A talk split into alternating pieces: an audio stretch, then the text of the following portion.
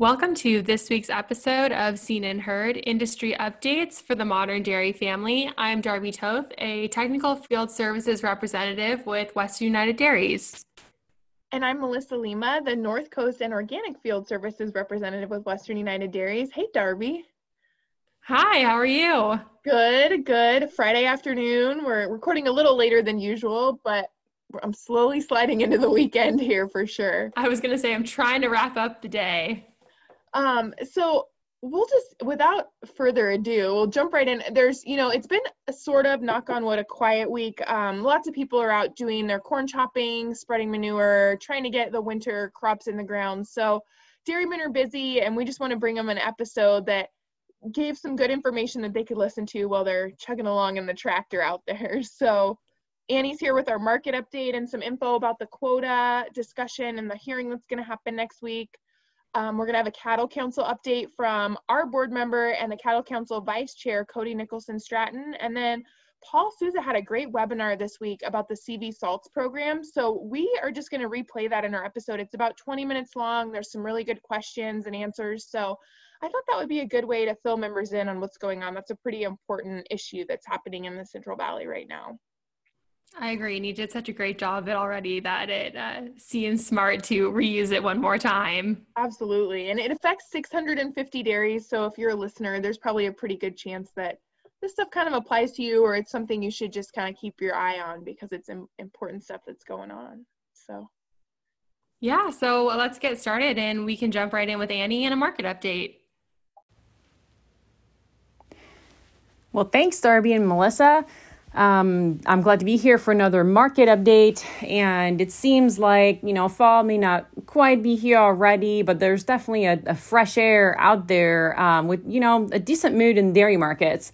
So between the CFAP announcement that dairies are going to get a payment of $1.20 per hundredweight for the equivalent of nine months of production, and the fact that most dairy commodity prices went up this week, it, it feels like a, a nice, a nice week in dairy markets. So the largest game uh, came from blocks. They gained 13.81 cents this week, and they're now just shy of $2 per pound.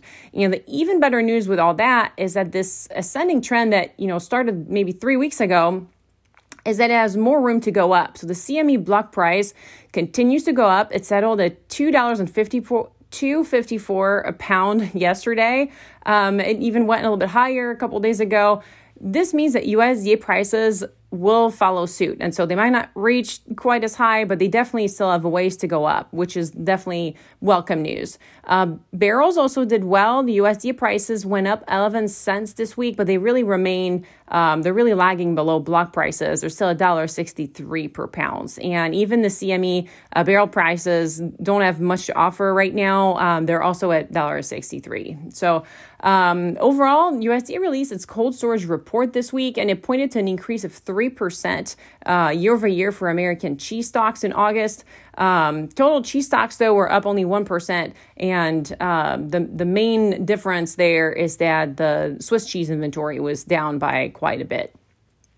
If we move to the USD milk price, it finally hopped over the dollar mark, but just barely. So the price gained a penny, and we're now at a dollar uh, 0090 per pound, so just barely over. Uh, CME prices continue to move upward slowly, and they reach a dollar eight per pound, um, which is very uh, welcome news. Dry prices leaped to 3.26 cents. That's quite a big amount for this commodity that usually doesn't work really fast. Um, so this is this is welcomed also. Uh, the price now stands at 35, 35 cents a pound. Uh, butter, on the other hand, was the one commodity that did not manage to go up this week. It dropped just just a, a penny um, to dollar forty eight. But the the price really has been hovering without within a dollar fifty since mid August. Even CME spot butter were um, kind of close to that. They went up a little bit. Now they're they dropped back. Um, you know, dollar fifty two earlier this week, dollar fifty yesterday. Um, so still, it seems like every time we move away from that dollar fifty, the market seems to become a little uh, uncomfortable. And really, the cold storage report did not add much enthusiasm um, with the news that stocks were up 22% over a year ago in August. And so that was the largest bump since April. Um, in other USDA reports, the milk production report came out this week.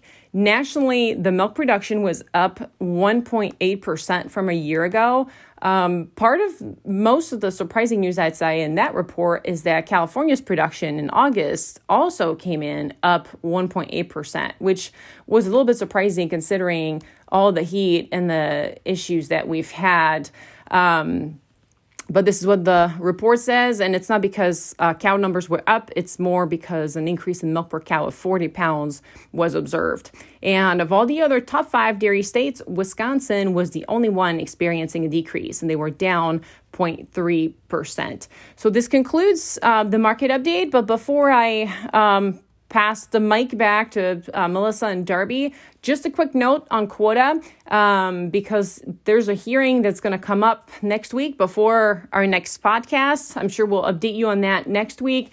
Uh, but the hearing is on September 30th and October 1st, and we've had questions in how can members participate in this hearing if they're interested. And so there's a there's a few ways um, that you can participate. Um, one is that you can file a written statement and you can send that to CDFA either by mail at 1220 N Street, Suite 315, Sacramento, California 95814. Or you can also submit an email to CDFA um, at cdfa.legaloffice at cdfa.ca.gov. And if you didn't hear um, some of those, well, feel free to reach out to us, and we can we can definitely uh, confirm all that with for you. And also, you can submit testimony uh, testimony under oath. And so um, the hearing officer will be determining that. You can register if you would like uh, to be placed in the queue. Otherwise, if you not if you don't pre-register and you want to do it the day of, the hearing officer will just determine um, the order in which you can um, testify. And so that those are the two ways that you can participate. Actually, there's a third way if you want to just listen in. Uh, this is a virtual hearing and it's going to be held via Teams. Um, again, you can find all this information in our newsletter uh, from September 24th on our website. Uh, contact me if you have any questions. And as a reminder, this hearing will pertain only to the petition from United Dairy Families of California, which um, was a result of a survey and analysis process that was conducted by Dr. Bozic and Matt Gould.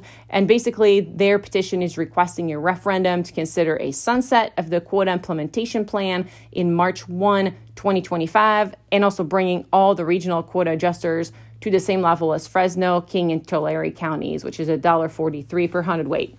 Again, any questions, feel free to reach out to me, Annie at wudairies.com. Um, and hopefully uh, you found this helpful, and we will talk next week.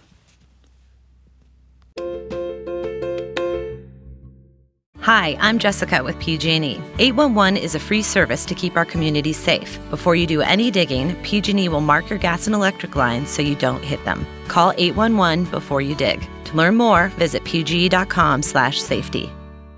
Well, thanks so much, Annie. And now I'm excited to listen to a conversation with Melissa. You got a chance to talk to Cody Nicholson Stratton, and you guys talked about some things that are going on at the Cattle Council. So let's listen into that. Thanks, Darby, and welcome to the show, Cody Nicholson Stratton. Thanks for being back with us today, Cody. Absolutely. Glad to be here. Cody, as Darby mentioned, you're here to talk to us and give us a quick update on the California Cattle Council, of which you're currently the vice chairman. And um, it just seemed like a really good time to check in about Cattle Council because there's been a lot going on. Um, it's been a crazy year overall, but especially the last couple of months. And Cattle Council has set some new priorities and has some exciting things going. So, Cody, would you mind really quickly just giving us um, a really brief overview of what you'll talk about and then we'll kind of dive in subject by subject? Yeah, absolutely. It's definitely been a crazy year. What was unforeseen what was going to happen and cattle council has been a lot more active than i think any members of the board anticipated um, so we're going to talk about fire as well as ghgs and then the resiliency campaign which is going into phase three now Great. So, jumping right in, obviously, fire has been a big topic everywhere. We've talked about it for several weeks in a row on the podcast, Cody. But can you give us a little bit of an update about what California Cattle Council's priorities are in regards to fire, fire awareness, and and that whole issue? Absolutely. So, we began actually early on by funding a fire study on fuel load reductions through the grazing of cattle, and that came to fruition and was now published um, right as all of this began. So that was rather timely. We have seen that gain a lot of attention, both within the industry as well as outside the industry. It was run in the Sacramento Bee. There was a really good write up about it. And so now we're working with the author of that study to follow up and expand on it. And we're going to um, have them look at the reductions that we would have seen in GHG emissions as well as air quality had that feed been or that fuel been grazed rather than burned. Um, so we're going to kind of continue to expand on the work that's already been done, looking now more at air quality, not just at reducing fuel loads.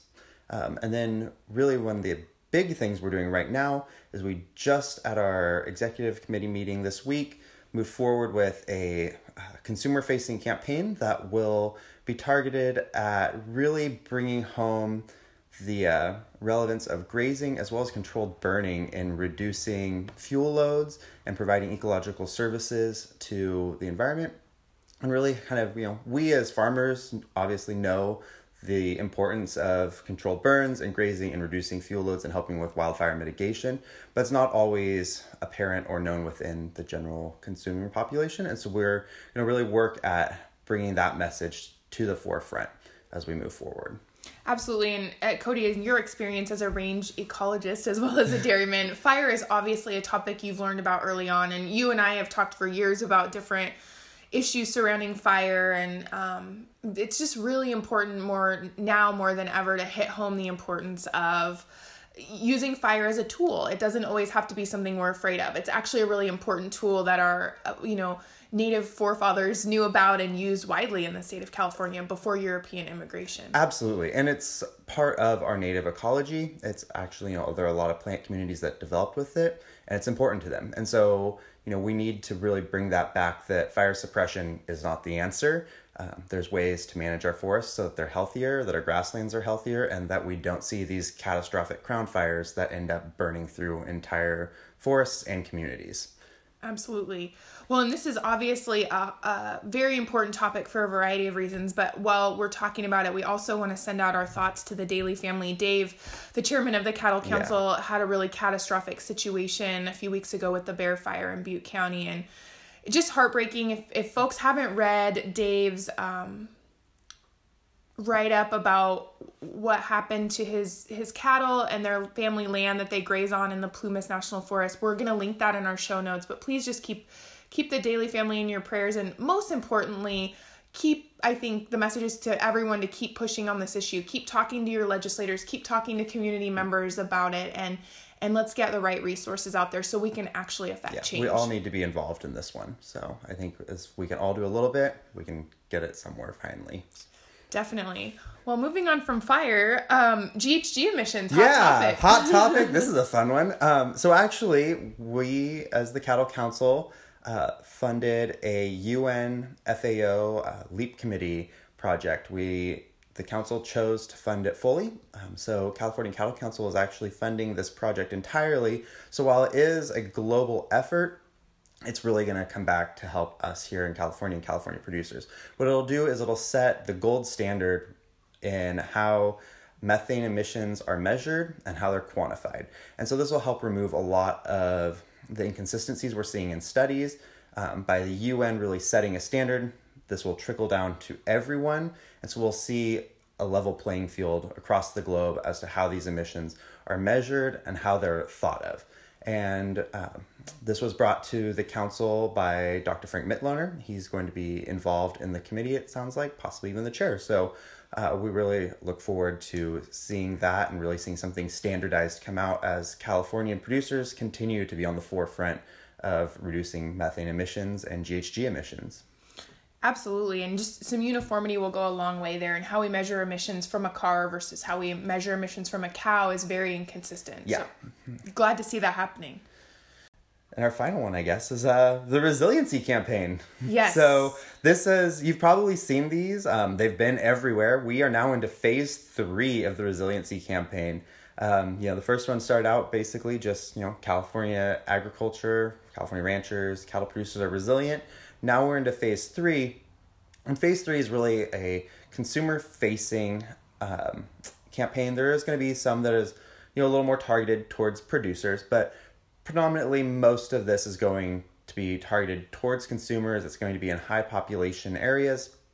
And you know, it's really the message that additional regulation, increased taxes on agriculture really has a negative impact on California's sustainability, on food security, and on food pricing. And that at this point in time, that's not something we can handle. Um, we all know with COVID, there's been a lot of challenges facing food security nationwide. California is prominent setting to produce food and produce it well. We really don't need to see food prices increasing at now. At, it's just not ideal. So the resiliency campaign has moved into phase three. We're really excited about this. It's really hopefully going to help bring home that message to everyone that you know we can't handle these additional burdens right now and that it really isn't just about us as farmers it's about our communities as well. Definitely and you know food pricing is one thing food security is another very important issue. We want to see food produced here close to our homes you know grown locally as much as possible and know that it's coming from a safe and reliable source absolutely so this definitely hopefully cements that um, in the minds of consumers and i think we're taking a lot of great steps to really highlight the, the burdens that are on agriculture with some of these new taxes and a lot of new regulation seems to be coming down the pipeline. Yeah, I think so. I think this is a good way to just make sure that we're all aware of the tolls that those have on not just on agriculture but on everyone. Yeah, consumers especially. Yeah. Great. Well, thanks so much, Cody. We'll check in with another Cattle Council member next time. You'll awesome. be off the hook. Okay. But thanks for giving us the update. Cattle Council is doing some really great work, and we really appreciate um, all the forethought you guys put into these programs and, and really taking it from just research to something that consumers can easily digest. No yep. pun intended. but thanks so much for all your hard work on that. My pleasure. Thanks so much for taking time to be on today, Cody. And now we're going to jump into Paul's segment. And like we mentioned before, this was a webinar he gave earlier this week discussing CV salts, but it was really great information in a great format. So we're going to listen to that and just know along the way that if you have any questions, you can reach out to Paul or either of us for more information. And this is from our WUD Kitchen Table series, which airs live on Thursdays at 11 a.m. And if you're interested in listening to those, you can find a link in the update. So I'm Paul Souza with Western United Dairies, the Director of Environmental Services. Uh, we're trying to reach out to members um, in different ways now with uh, you know the COVID and everything going on. So this is one of those ways. We're doing these uh, Zoom calls on different topics. Uh, I'm going to be doing several of these. Sometimes I'm going to be, you know, kind of going over a number of topics. Uh, sometimes gonna, I'm going to focus on one topic, and today I chose to focus on uh, one topic in specific. Uh, you can always call me with questions, or um, I'd be happy to visit. I don't have a problem visiting if, if you're okay with uh, having somebody over on the dairy. Uh, just give me a call if you have any questions on any environmental issues. Today I'm going to talk about CV salts, which stands for the Central Valley salinity alternatives for long-term sustainability. Um, some of you know this pretty well. Uh, you've been attending meetings uh, and hearing about this. Uh, to others, it uh, may be new, and so um, trying to you know answer questions at all levels for that. First, I'm going to talk about how we got to this point, um, and then I'm going to pause for questions, and then we'll talk about how we move forward. So, CV Salts provides an alternative compliance path for water quality regulations. Um, to protect drinking water in the distant past, the state set groundwater quality limits equal to the drinking water standards of 10 milligrams per liter of nitrate nitrogen. Uh, this was done without consideration if those stringent water quality standards were achievable in the real world. And over time, it has become apparent that this standard has not been achievable by most regulated facilities, including uh, irrigated agriculture and dairies.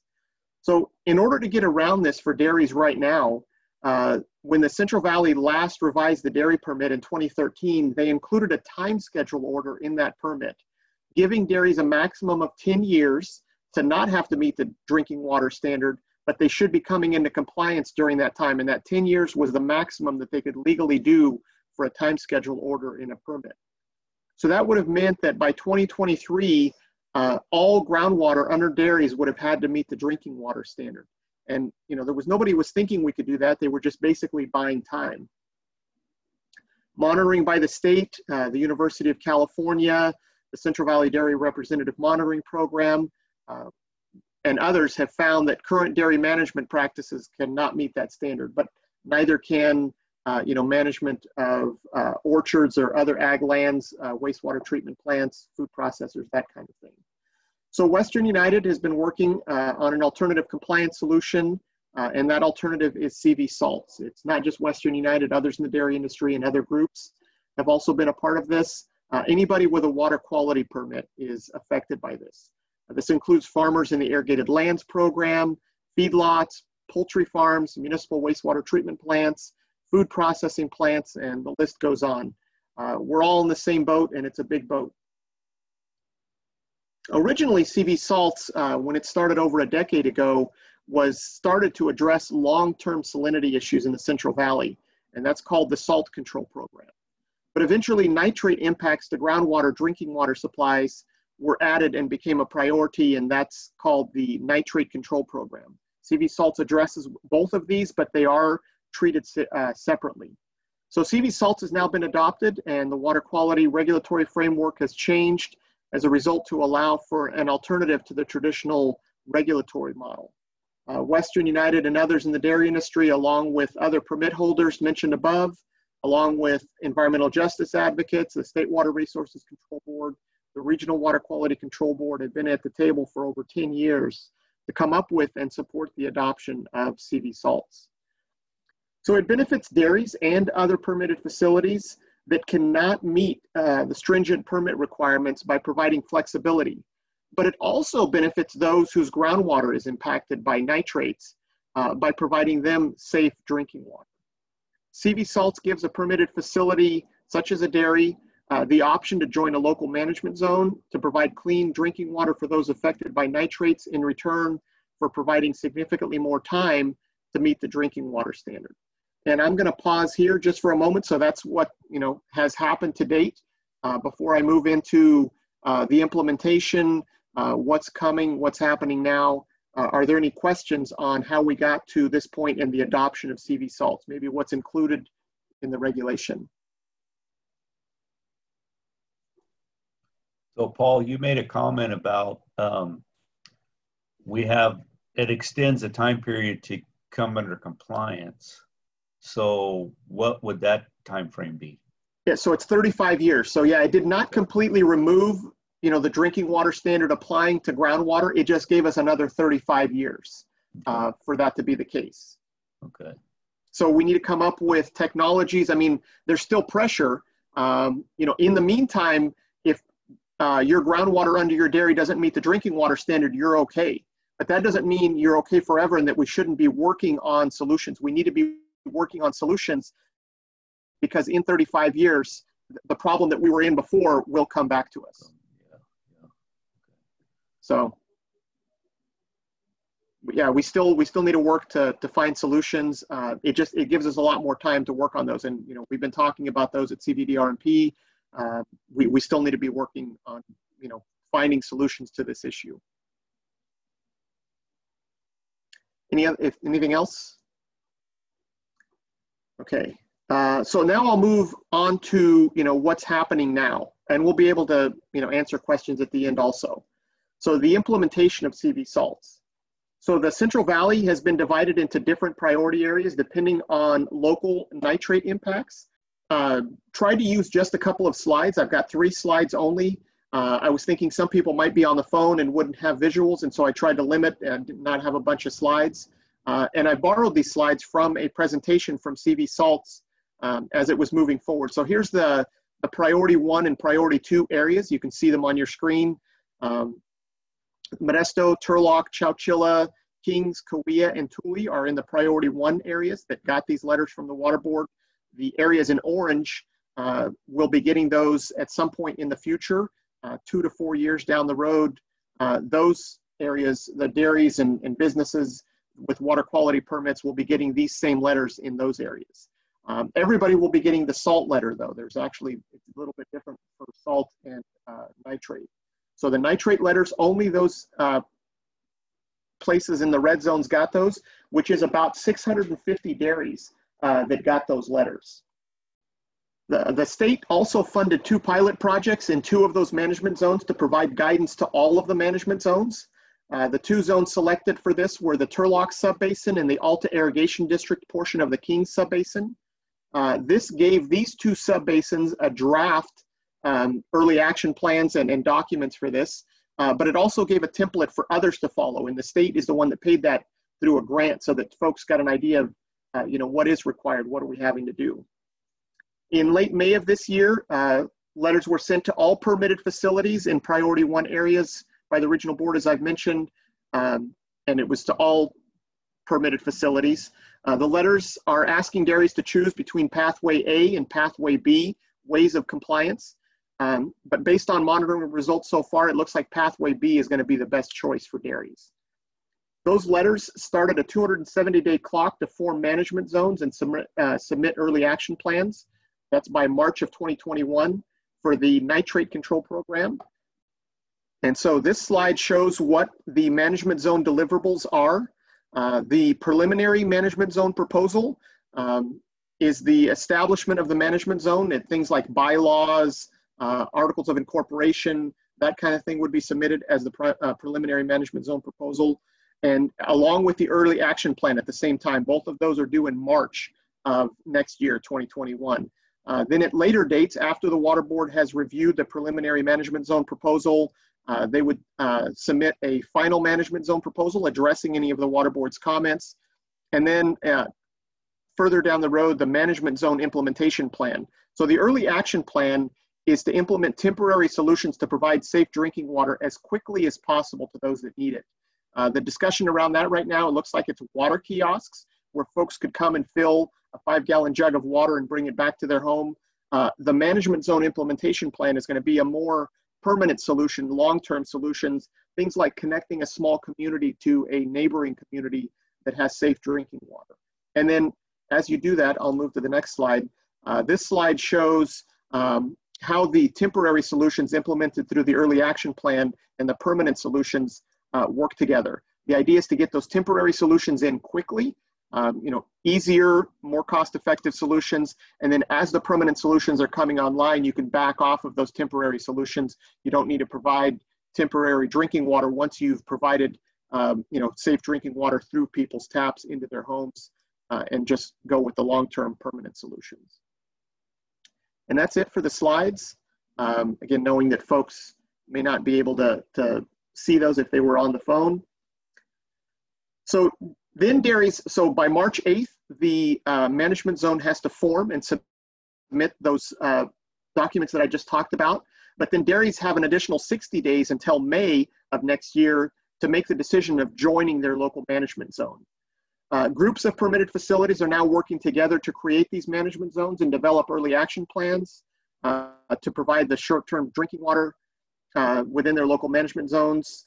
Management zones are locally governed, and it's important that dairy producers make sure that they are represented and understand what's happening at their local management zone. Uh, to this end, the CVDRMP has appointed dairy producers to engage with each management zone to make sure that dairy's interests are represented as the management zone is formed. And decisions about how costs um, are being divided are also being made at those meetings, and it's important that dairy producers are at the table when that's happening. Uh, the CVDRMP has been very engaged on this issue with the goal of making dairies compliance with CV salts a part of CVDRMP membership. If you're a member of CVDRMP, that should cover uh, the requirements for C, uh, CV salts. The letters from the Water Board require dairies to respond. However, the CVDRMP is working on a solution where uh, they may be able to respond on behalf of their members. So it's possible that a response won't be necessary from individual dairies that are members of the CVDRMP. So it's important that you, you know, determine whether or not that actually happened. So, you know, watch our newsletter and information from the CVDRMP, including the CVDRMP website, to make sure that that in fact happened. The CVDRMP covered you um, before, um, you know, May, so that you can know if, whether you need to take action, you need to respond to the letter personally, or if the CVDRMP has done that for you. CV Salts also has a salt component. um, with a letter coming this fall from the regional board to all permitted facilities, regardless of what nitrate zone you're in. Um, CVD-RMP has already met dairy's first year compliance obligations with the salt requirement for all CVD-RMP member dairies. That letter has been drafted that's coming out this fall. And the way it looks right now, it says if you are a member of the CVD-RMP, there is no further action required because you are in compliance with this. So that was my presentation. Um, thank you for joining. I really do appreciate it. And uh, wondering if there's any other questions on this. I just had a comment, Paul, about um, the costs going forward for CV salts and uh, and what CVD RMP has done so far.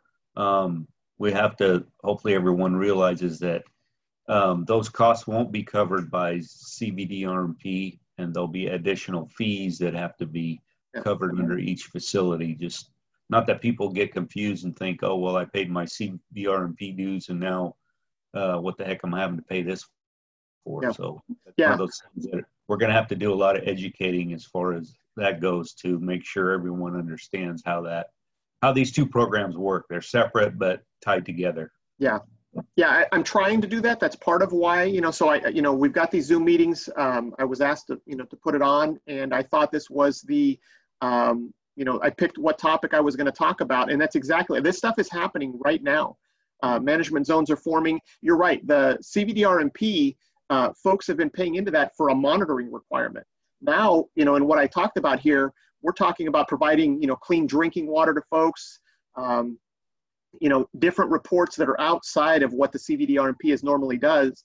And so, yeah, there, there's going to be additional costs. There's just no way around that because that that is not what the CVDRMP has been providing. Um, and they're going to have to continue to monitor. Although at a lower level, I actually appreciate that uh, that was able they were able to cut that down, and so there are going to be some cost savings in the monitoring. But there is this whole new thing of yeah, you know, setting up these water kiosks. Um, you know, for some folks that can't go out and get water, there may be home delivery for some, and dairy is going to have to contribute its share to those local management zones, and that is going to be a new cost to dairy. So do you know was there wasn't there a pilot project done down in Porterville Porterville? Yeah, that's the one in the Alta Irrigation District. So do you know what what kind of costs they were looking at when they did that or I the the grants were for $150,000 from the state to each of those areas. So, you know, that you could look at that as what the cost might be. However, the cost might be a little bit lower because now everybody else has two templates to follow. They've got examples that they can look at and those two areas, the Turlock area and the Alta Irrigation District are done already. They've already got drafts and so that's going to reduce the costs further that, you know, they've already got something instead of going from scratch, they just need to you know, update it and uh, polish it up and it's and going out the door. But it should help everybody. It helps those two the most, but everybody else can kind of look and, you know, what's this supposed to look like? Oh, here's an here's an example and then let's tailor it to our own area. that's good. Yeah. Don't have to reinvent the wheel every time. Exactly. No, and there's a lot that's happening. Um, so the management zones are forming. Uh, you know, the one up in your area, the, it's called the Valley Water Collaborative. I know one of the ones in the South Valley basically took the structure of that and the legal work that was done. Tess Dunham did work to set up the Valley Water Collaborative, and one of the ones in the South Valley just basically copied it and changed the names. You know, folks are looking to, you know, there's dairy producers and there's businesses on these um, committees and boards that are setting up these management zones, and they want to reduce costs as much as possible. And so that is in fact happening.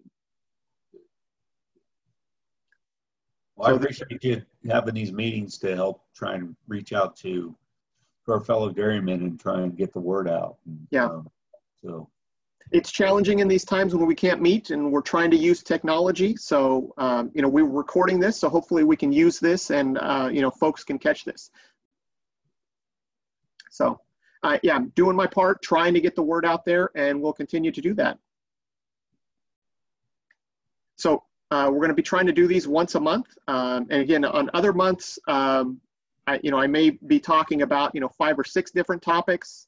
Um, and other times I'll, I'll pick, you know, one big topic and kind of go over that. Um, things for the future potentially are these net zero initiatives to get uh, carbon emissions uh, down in the dairy industry. National Milk, uh, DMI has one, and California Dairy Industry has also put one out through the Clear Center at UC Davis. Uh, that's a thought I have for a future one, or just, uh, you know, a, a bunch of little updates on water, air quality, and, and climate change issues that are happening within the dairy industry. So thank you. Um, I appreciate you joining and um, look forward to uh, more of these. Thanks, everybody.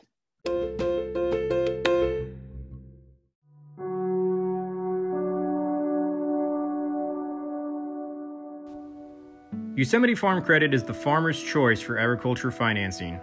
As a farmer owned cooperative, we are dedicated to serving our neighbors in the agriculture community with financial products and services tailored to your operation and backed with the relationship you can trust. Whether you're purchasing real estate, making improvements to the dairy, or wanting to purchase or lease equipment, we're here to help our members prosper. Visit our website at yosemitefarmcredit.com to find a branch location nearest you. All right. Well, another great episode in the books. Um, Darby and I are back with special return guest, Annie Moody. Welcome back to our closer this week, Annie. I'm glad to be part of this special section. Yes, this is a, a listener favorite, the Q&A session, and we have had a lot of questions as field reps this week about the CFAP. So we wanted to just go over a few of the most common questions with you, and then just remind producers, sometimes um, if you have a question, it's not common, it's specific to your dairy, you can always, always call one of your field reps, Darby or I, or Annie, or the office, and we'll get an answer for you. So I think um, we'll just jump right in with a couple of our questions. Darby, you had one from some members. Yeah, so there's a lot of confusion, I think, how to apply this round for CFAP. Maybe we can just go over the application process and how that works with FSA. Yes. And so it, you know, last time people went directly to their office, there's been a lot of differences depending on counties. Um, this time it appears that there is a way to apply online. So if you go on farmers.gov, you can create an account um, and, you know, submit your application directly online. Um, however, this is kind of a, a, new thing, and you know, with everything technology, it would still be good to check with your local FSA staff to make sure that if that's the route you go to, that it actually went through and that they received your application. Awesome. Um, Annie, I had a couple questions just this morning about that September through December period of the CFAP payment. Obviously, we don't know milk production for those months yet because they haven't happened. So how should producers calculate their projected production and payment for that that last couple of months of the payment period?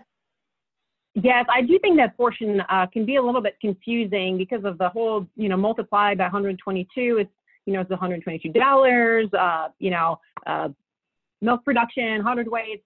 So basically, uh, what uh, producers need to do is, you know, the part from April 1 to August 31 is the most straightforward, is the actual milk production volume from that period. Now, to estimate the September to December, you need to go back to the April 1 to August 31 period and find the daily average.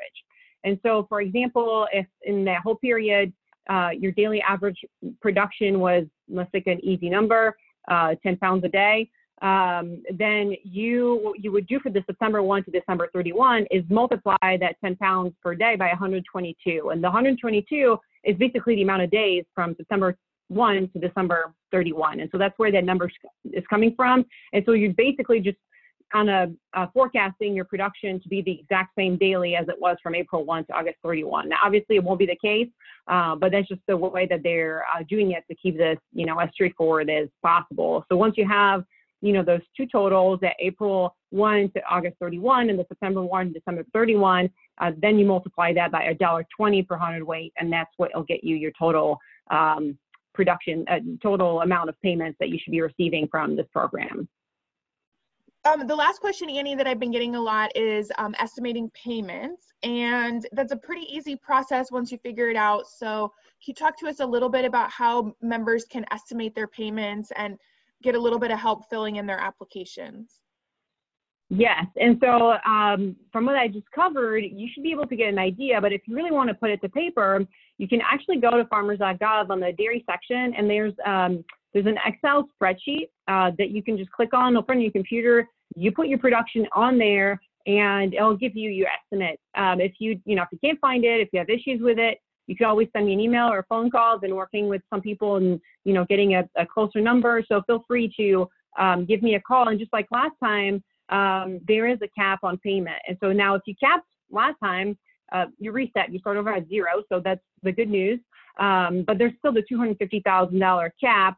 Uh, one of the good things about the cap, though, is that they've expanded who is eligible to uh, raise that cap. And so, if you recall last time, with multiple people uh, working in the same entity, if it was a corporation, you could raise the cap up to $750,000. It's still the case, uh, but now they added trusts or estates to the types of businesses that um, you know can add more um, you know partners that can be uh, benefiting from the increased amount, as long as the person is um, able to, to justify 400 uh, hours of personal labor or management.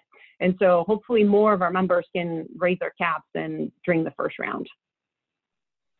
Well, thanks so much, Annie. And again, if any members have any more specific questions or need any help, they can reach out to any of us. My email is darby, D A R B Y, at wudairies.com. And Melissa and Annie? I'm M L E M A at wudairies.com. And Annie at wudairies.com.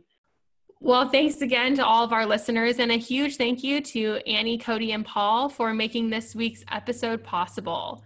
And remember, if you'd like information on sponsorship, you can reach out to the office at info at wudairies.com or call at 209 527 6453.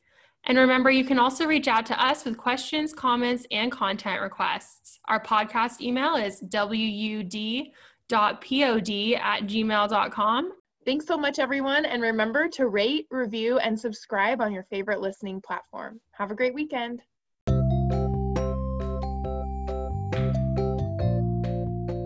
While Western United Dairies respects the varied views of our podcast guests, please know that views expressed on Seen and Heard may not necessarily reflect the positions of the Western United Dairies Board of Directors.